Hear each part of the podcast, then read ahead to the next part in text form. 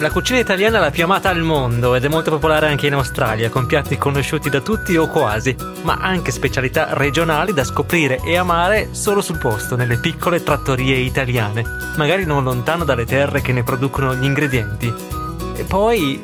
e, poi ci sono loro. I segreti nascosti, i piatti che si condividono solo in famiglia o nei ristoranti più tradizionali, che non finiscono spesso su Instagram rari, confinati in zone ristrette, a volte illegali, ma adorati e parte dell'identità stessa per alcuni italiani. Ma nessun altro lo sa. Sono Massimiliano Google e in questa serie podcast vi racconterò la storia di sei piatti. A little bit disgusting, actually. I like it too much. Oh my god, yeah! Delicious. Bruttini magari, ma che offrono un ritratto inedito dell'Italia, della cucina italiana e dell'amore degli italiani per il cibo. Perché si sa, ogni scarrafone è bello a mamma sua. Il Piemonte, terra del tartufo, del cioccolato, di vini straordinari e di molto altro ancora. Specialità che però non hanno regalato alla cucina piemontese la stessa fama di cui godono altre cucine regionali italiane. Ma il piatto protagonista oggi è forse il più famoso, la star della nostra serie. Sì, perché se è vero che non ha raggiunto la notorietà di pizza, pasta e tiramisù, la sua fama ha decisamente travalicato i confini. Bagna cauda? No. Would you try a dish with a lot of anchovies and garlic? Yeah, I like it too much. Yeah, I love garlic. You want to have one garlic head each person at least. That's the kind of food I really enjoy. Stiamo parlando della bagna cauda e ho il piacere di aspettare oggi una delle regine della bagna cauda, Monica Esposito, chef del ristorante Euf di Asti. Benvenuta Monica. Ciao Massimiliano, tutto Allora. bene? Ma direi di sì, direi di sì perché parliamo di una cosa che ci Beh. mette allegria. Cominciamo col tradurre dal piemontese bagna cauda. Cosa vuol dire? Salsa calda. Quindi una salsa calda che, che, che aspetto ha la bagna cauda per chi non l'ha mai vista? Allora, è una salsa un po' spessa, un po' densa, molto oliosa e molto molto molto profumata. Eh, la cosa che più colpisce della bagna cauda probabilmente è l'odore, perché è un odore molto forte, tant'è vero che quando la cuciniamo eh, nel nostro ristorante dobbiamo poi cercare di fare in modo che l'odore non arrivi nelle sale e spalancare tutte le finestre delle sale, aerare il più possibile e profumare perché va bene tutto, ma magari per i commensali che non vogliono mangiare la bagna cauda, sentire questo odore molto acre e molto pungente non è sempre piacevole, ecco. E poi ehm, dopo, quando abbiamo finito tutto, si lascia tutto spalancato, si lava tutto bene, in modo che non rimangano, gli odori vengano tolti proprio dalle pareti, dai muri, perché è proprio impregnante. Che odore? Anche eh, tu pensa quando fai soffriggere uno spicchio d'aglio in un goccio di olio, Mhm. comunque la- l'odore si diffonde parecchio. Nel caso della bagna cauda, quando ne fai una porzione, la ricetta originale vorrebbe una testa d'aglio a persona commensale. Nel nostro caso, che ne facciamo in genere 350-400 porzioni per volta, ti lascio capire cosa può diventare. Una bomba atomica praticamente. sì, una bomba atomica.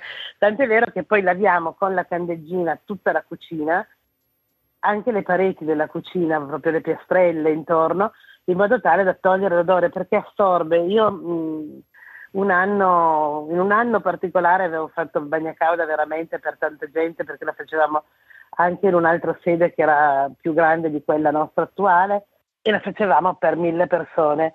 Alla sera quando sono arrivata a casa mi sono fatta la doccia, lavata i capelli, tutto quanto, tolti tutti i vestiti immediatamente e poi beh, vado a dormire.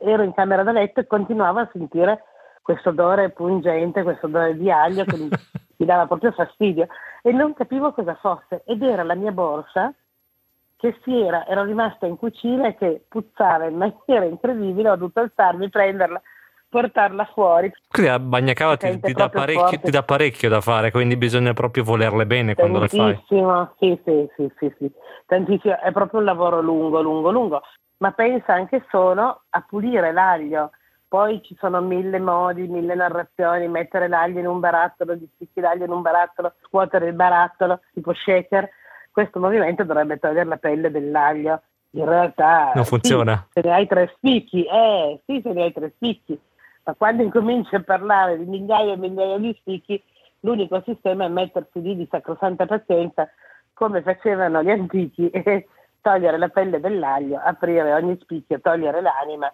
e di lì in poi si va avanti. Però è un lavoraccio, è un lavoro veramente infinito. Tu ti ricordi la prima volta che hai mangiato la bagna cauda? Sì, me lo ricordo perché la mia famiglia in realtà non ha origini piemontesi e quindi in casa mia non, non si usava. La grande cuoca di famiglia era mia nonna che era francese, per cui assolutamente niente a che fare con la bagna cauda. E l'ho mangiata a casa di una mia carissima amica che ancora oggi è una mia amica, aveva avuto 12-13 anni ed ero scioccata perché intanto c'era questo odore molto forte.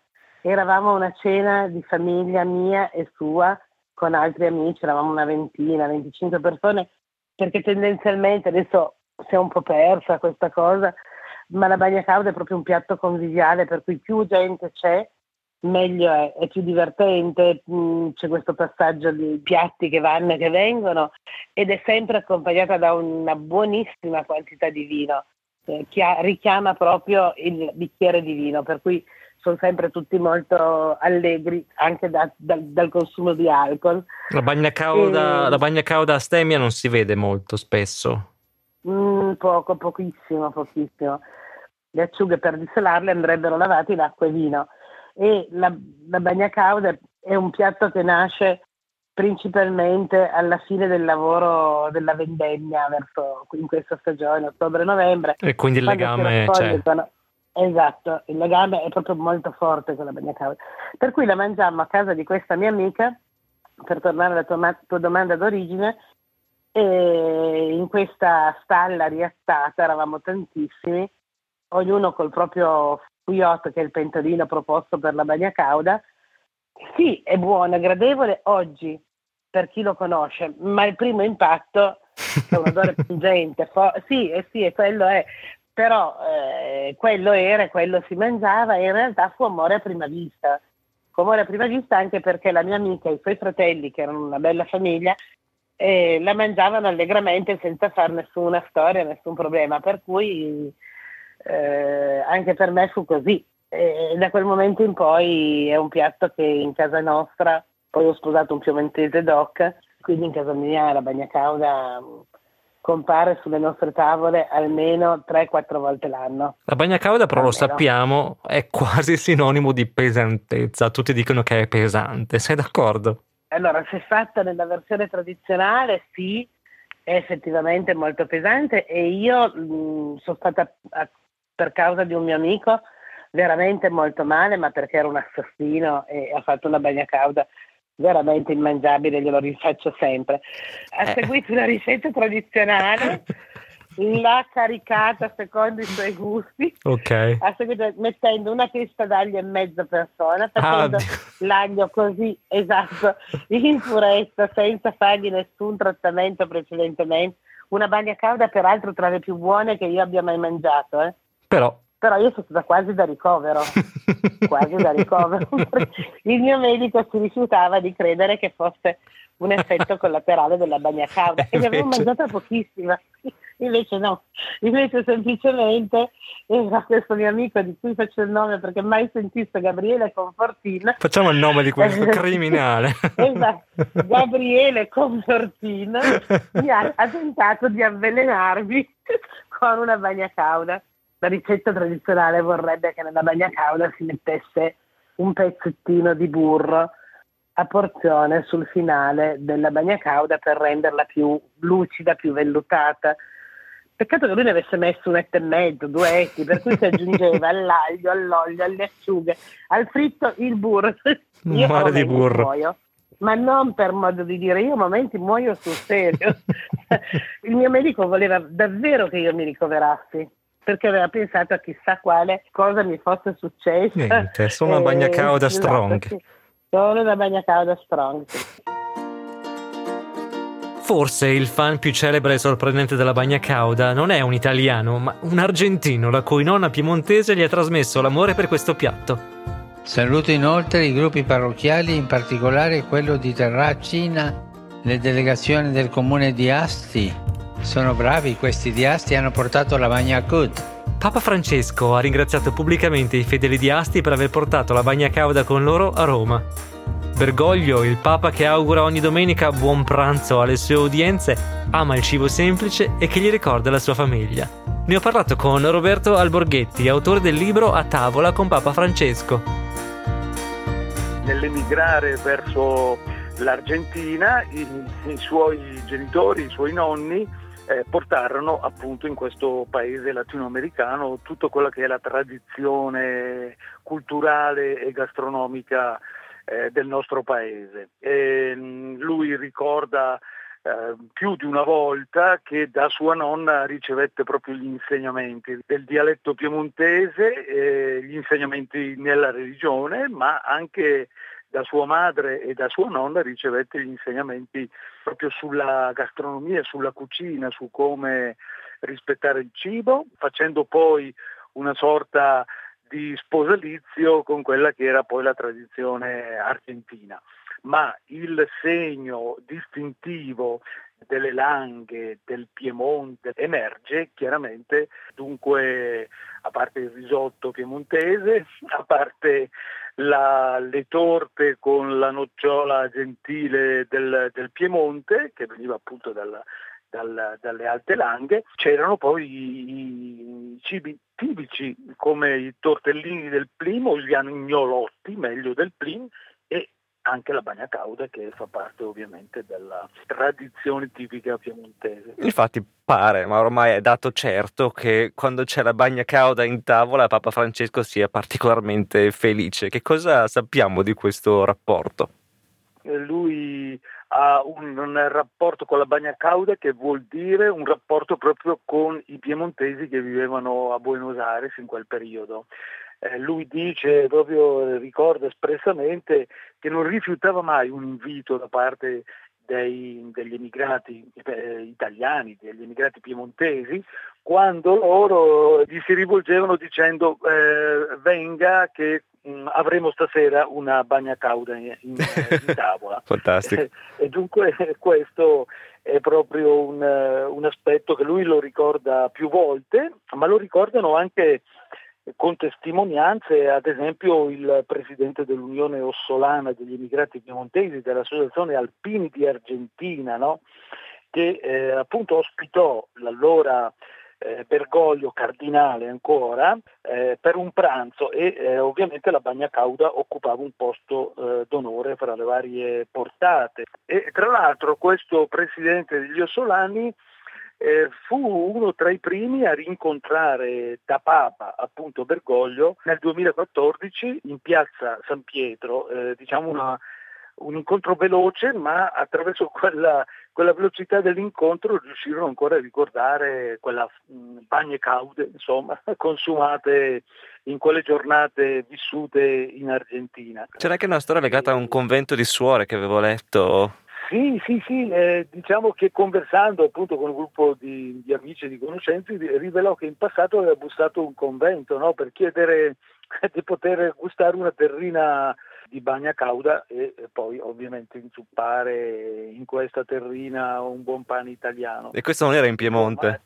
No, no, no, no, no, no. lui lo, lo ricordò andando con la mente alla sua presenza in, eh, in Argentina, ecco, dove c'era la possibilità di incontrare qualche italiano, il, il pensiero andava subito alla bagna cauda, appunto poi anche eh, incontrando anche delle suore all'interno di un, di un convento, insomma. Non, non, abbiamo la seconda parte di questa notizia, okay. cioè se le suore eh, se ce l'avessero pronta o meno.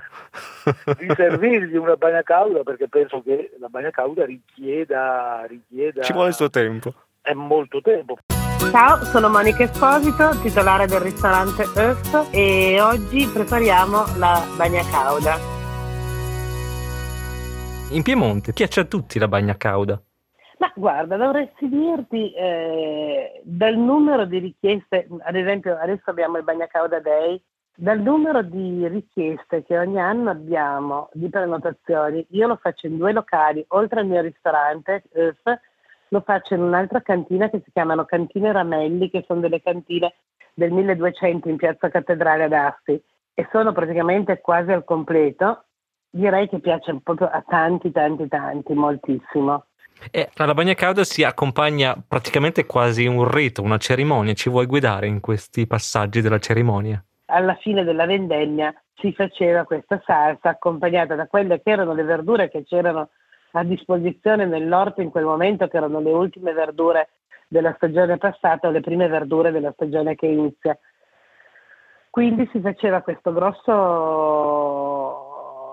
pentola di terracotta che si metteva con eh, un fornelletto in mezzo alla tavola e tutti intingevano dentro questo tegame di terracotta.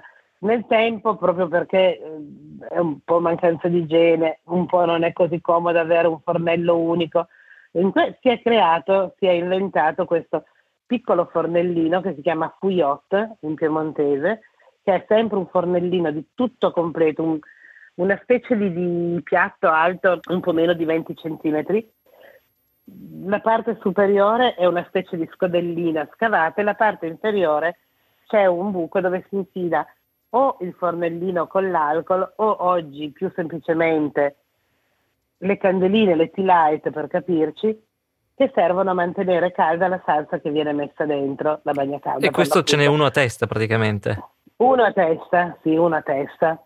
In mezzo ci sono tutti i piatti con le varie verdure, quindi le verdure che quelle tradizionali, poi ci sono tutte le aggiunte della storia, ognuno può metterci dentro in realtà quali sono che quelle che, che, andrebbero che... diciamo nella versione canonica quella tradizionale? Esatto. Parliamo di verdure crude il peperone principe della bagna cauda insieme al cardo e al topinamburo.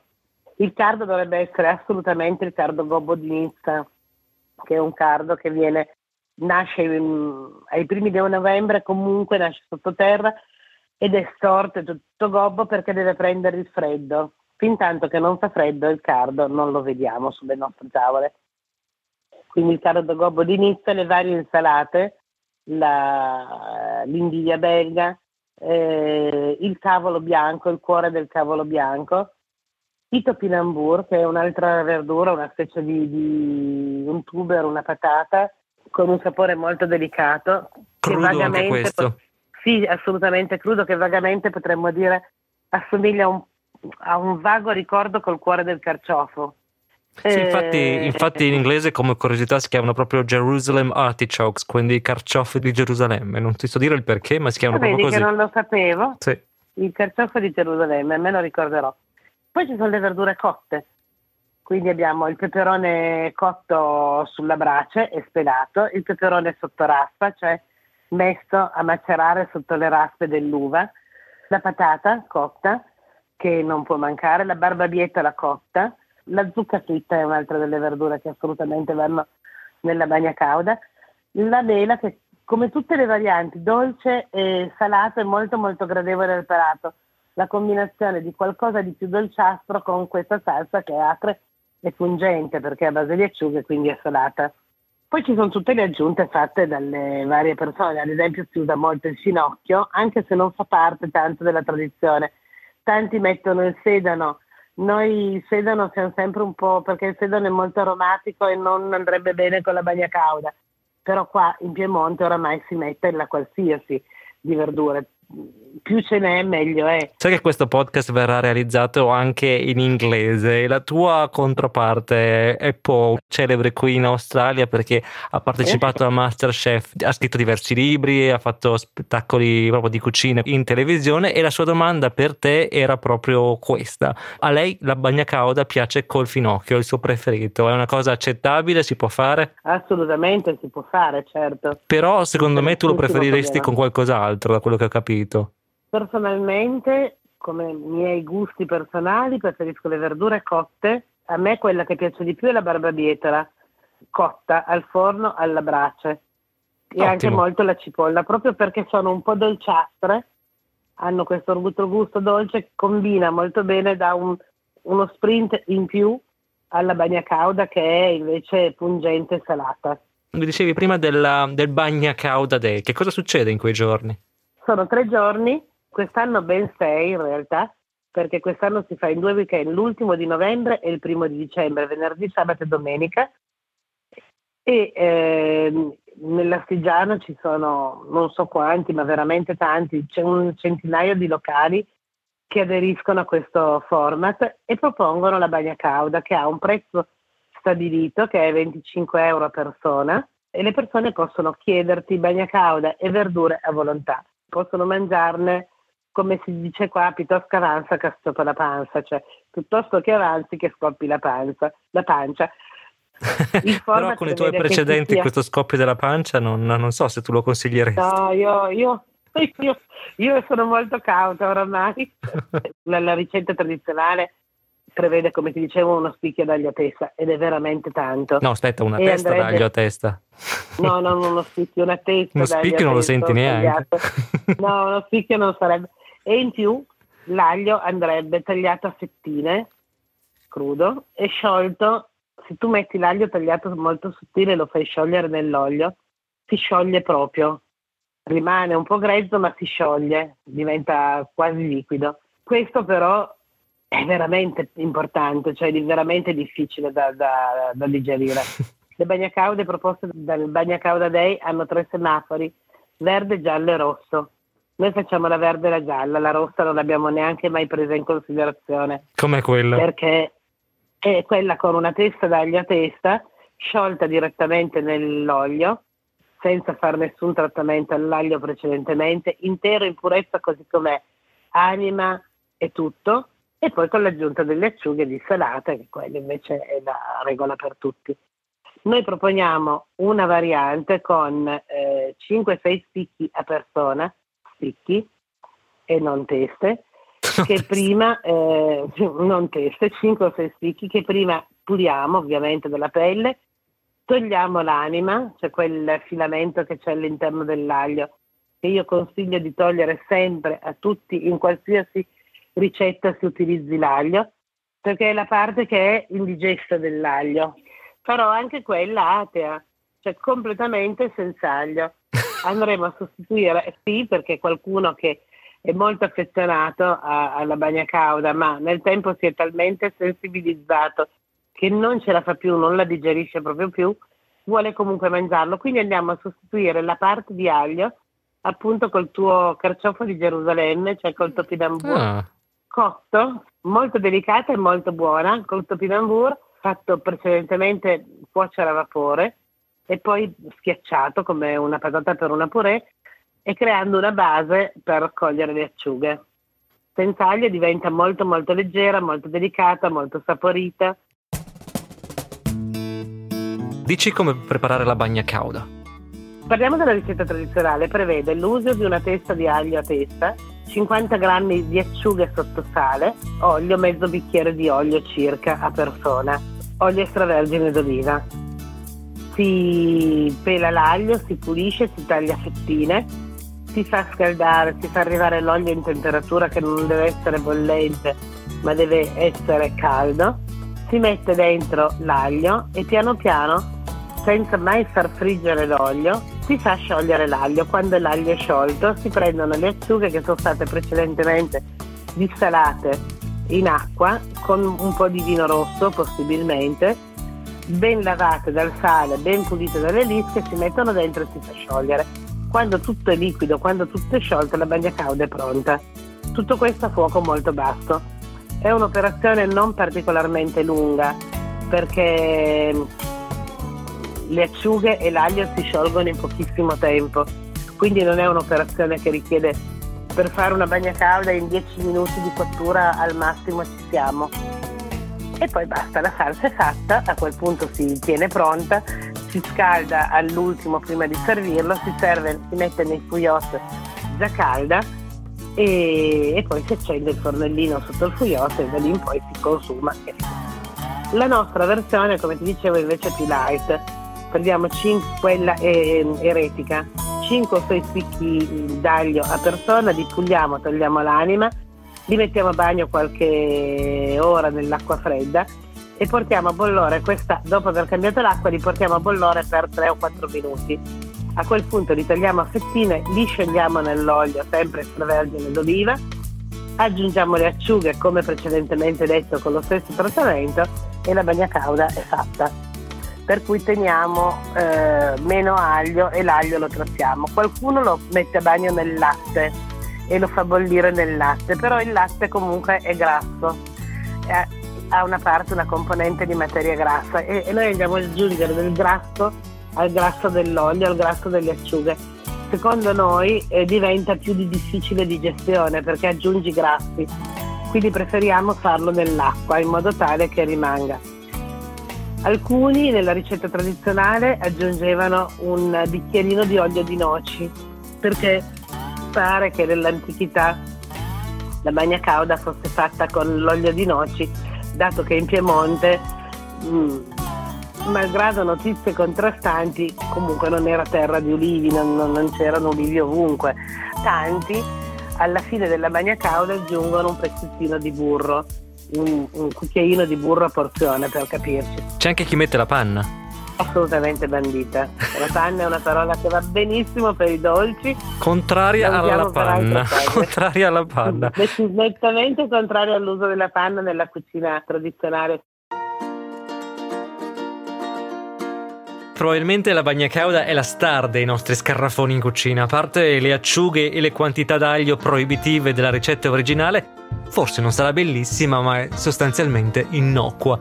E c'è chi nel mondo la adora. Abbiamo parlato di Papa Francesco e dell'Argentina, che con la sua storia di immigrazione italiana è uno dei paesi al mondo a più alto tasso di bagna cauda. Non è impossibile trovare la bagna cauda negli Stati Uniti e in Giappone non ne possono fare a meno. Nel paese del sollevante si possono trovare anche le tortiglie alla bagna cauda e le minestre istantanee a gusto di bagna cauda. Anche Iwao Yamanishi, chef e proprietario del ristorante ispano-giapponese Spanish Sakaba, la propone ogni tanto nel suo menù, ma con la fama internazionale arriva anche la contaminazione. Sentite la sua ricetta poco ortodossa della bagna cauda. I make olive oil, garlic and miso and uh, Vegemite and a little bit of caramel. Caramel?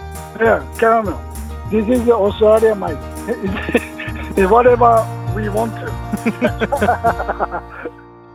Monica, sì. ci sono altri due aspetti che mi hanno fatto molto sorridere sul Bagna Cauda Day. Uno è il kit del dopo Bagna Cauda. Peraltro chi lo propone sono delle farmaciste mie carissime amiche, sono due sorelle che hanno una farmacia in centro e propongono questo kit del Bagna Cauda Day con un dentifricio, uno spray per l'alito, le pastiglie per digerire e viene venduto durante il periodo del bagna cauda ci sono i ragazzi che girano per i ristoranti proponendo questo kit. Che è praticamente quasi essenziale. indispensabile, eh sì. sì. esatto, quasi un indispensabile direi. C'è anche l'altro aspetto che ho trovato molto divertente e geniale che è il bacio all'aglio di mezzanotte. Tutto fa parte del meraviglioso testo del nostro patrono Sergio Miravalle proprio per sfatare questo mito che il, chi mangia la bagna cauda poi, poi non può baciare poi deve stare isolato perché effettivamente così è. Quando tu sei con qualcuno che ha mangiato la bagna cauda te ne accorgi, te ne accorgi. Il giorno dopo te ne accorgi, non c'è modo di... Anche il giorno dopo quindi? Sì, assolutamente anche il giorno dopo. Ancora di più che non subito forse. Tant'è vero che uno dei modi ma non sto scherzando, per non avere questa puzza è lavarsi molto, fare tante docce togliere l'odore dal corpo. Quindi una non Perché... è sufficiente, questo stai dicendo? No, almeno un paio di docce, due o tre docce aiutano proprio a togliere l'odore di aglio che viene proprio dalla pelle, non dall'alito. Beh, questa comunque del Bagna Cauda Day sembra davvero una grande festa e partecipiamo anche noi virtualmente oggi. Grazie Monica Esposito, chef del ristorante Euf di Asti. Mi sembra già di sentire il profumo d'aglio. Stai facendo la Bagna Cauda adesso, Monica? no, adesso in questo momento no. In questo momento no. Dai, però ne, ne farai tanta. Sì, sì, assolutamente sì. Grazie mille, Monica. Figurati, Massimiliano, di nulla. No, non abbiamo ancora finito. Alla star della serie è stata dedicata anche una canzone e oggi ci salutiamo sulle note del Bagna Cauda Calypso. E Bagna Cauda scritto con la O, come richiede il piemontese, cantata dal quintetto Nigra. Via lanciua, gavi la sal, sutta e baciaia, rascia l'argent, gava la resca, da pa. Nete mes, nete mes, mi cambita, sanaie qui, sara pampeka. Nete mes, nete mes, SBS mi cambita, sanai e e Doppia lai, gavie la pe, senza violenza, tai la tuche, fane maru, te ludaca. Na testa città mi cambita, città mi cambita, e conto insieme con le masna. Ai e la gente per malheur. Iran calcher lo beian talai. Dietologia da brusa che. Le bagna cauda pal caffè lai. Barbara, rascara, barbara. Tu testo. Barbara, rascara, barbara. Tu testo. Barbara, rascara, barbara. Tu testo. Ant la ramina con l'oli d'oliva, un sarcanton de potager, butteille en giù e l'aia toccat. Con tutte tue rös che vincia più là, bimituna mai fricassa. Con tutte tue rös che vincia più là, bimituna mai fricassa. Barbara, rascara, barbara. Tu testo. Barbara, rascara, barbara. Tu testo. Barbara,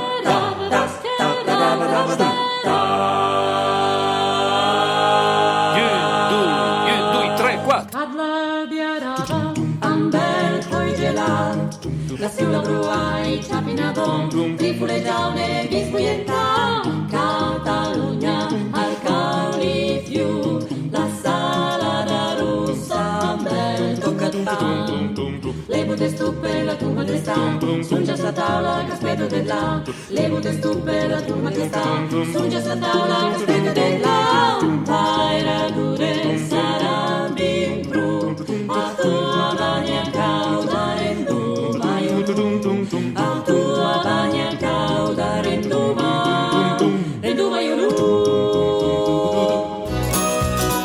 Nel prossimo episodio saremo a Verona per assaggiare una salsa marrone adorata in città.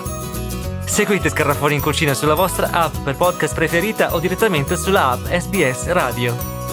Sono Massimiliano Gugole, conduttore ed autore di questo podcast, realizzato con il supporto della produttrice esecutiva di SBS Italian Magica Fossati e con la collaborazione di Max Gosford, Rachel Sibley, Caroline Gates e John Dexter. Un ringraziamento speciale alla squadra di SBS Food per il loro aiuto. Scopri altri podcast e articoli di SBS Italian sul sito sbs.com.au barra Italian.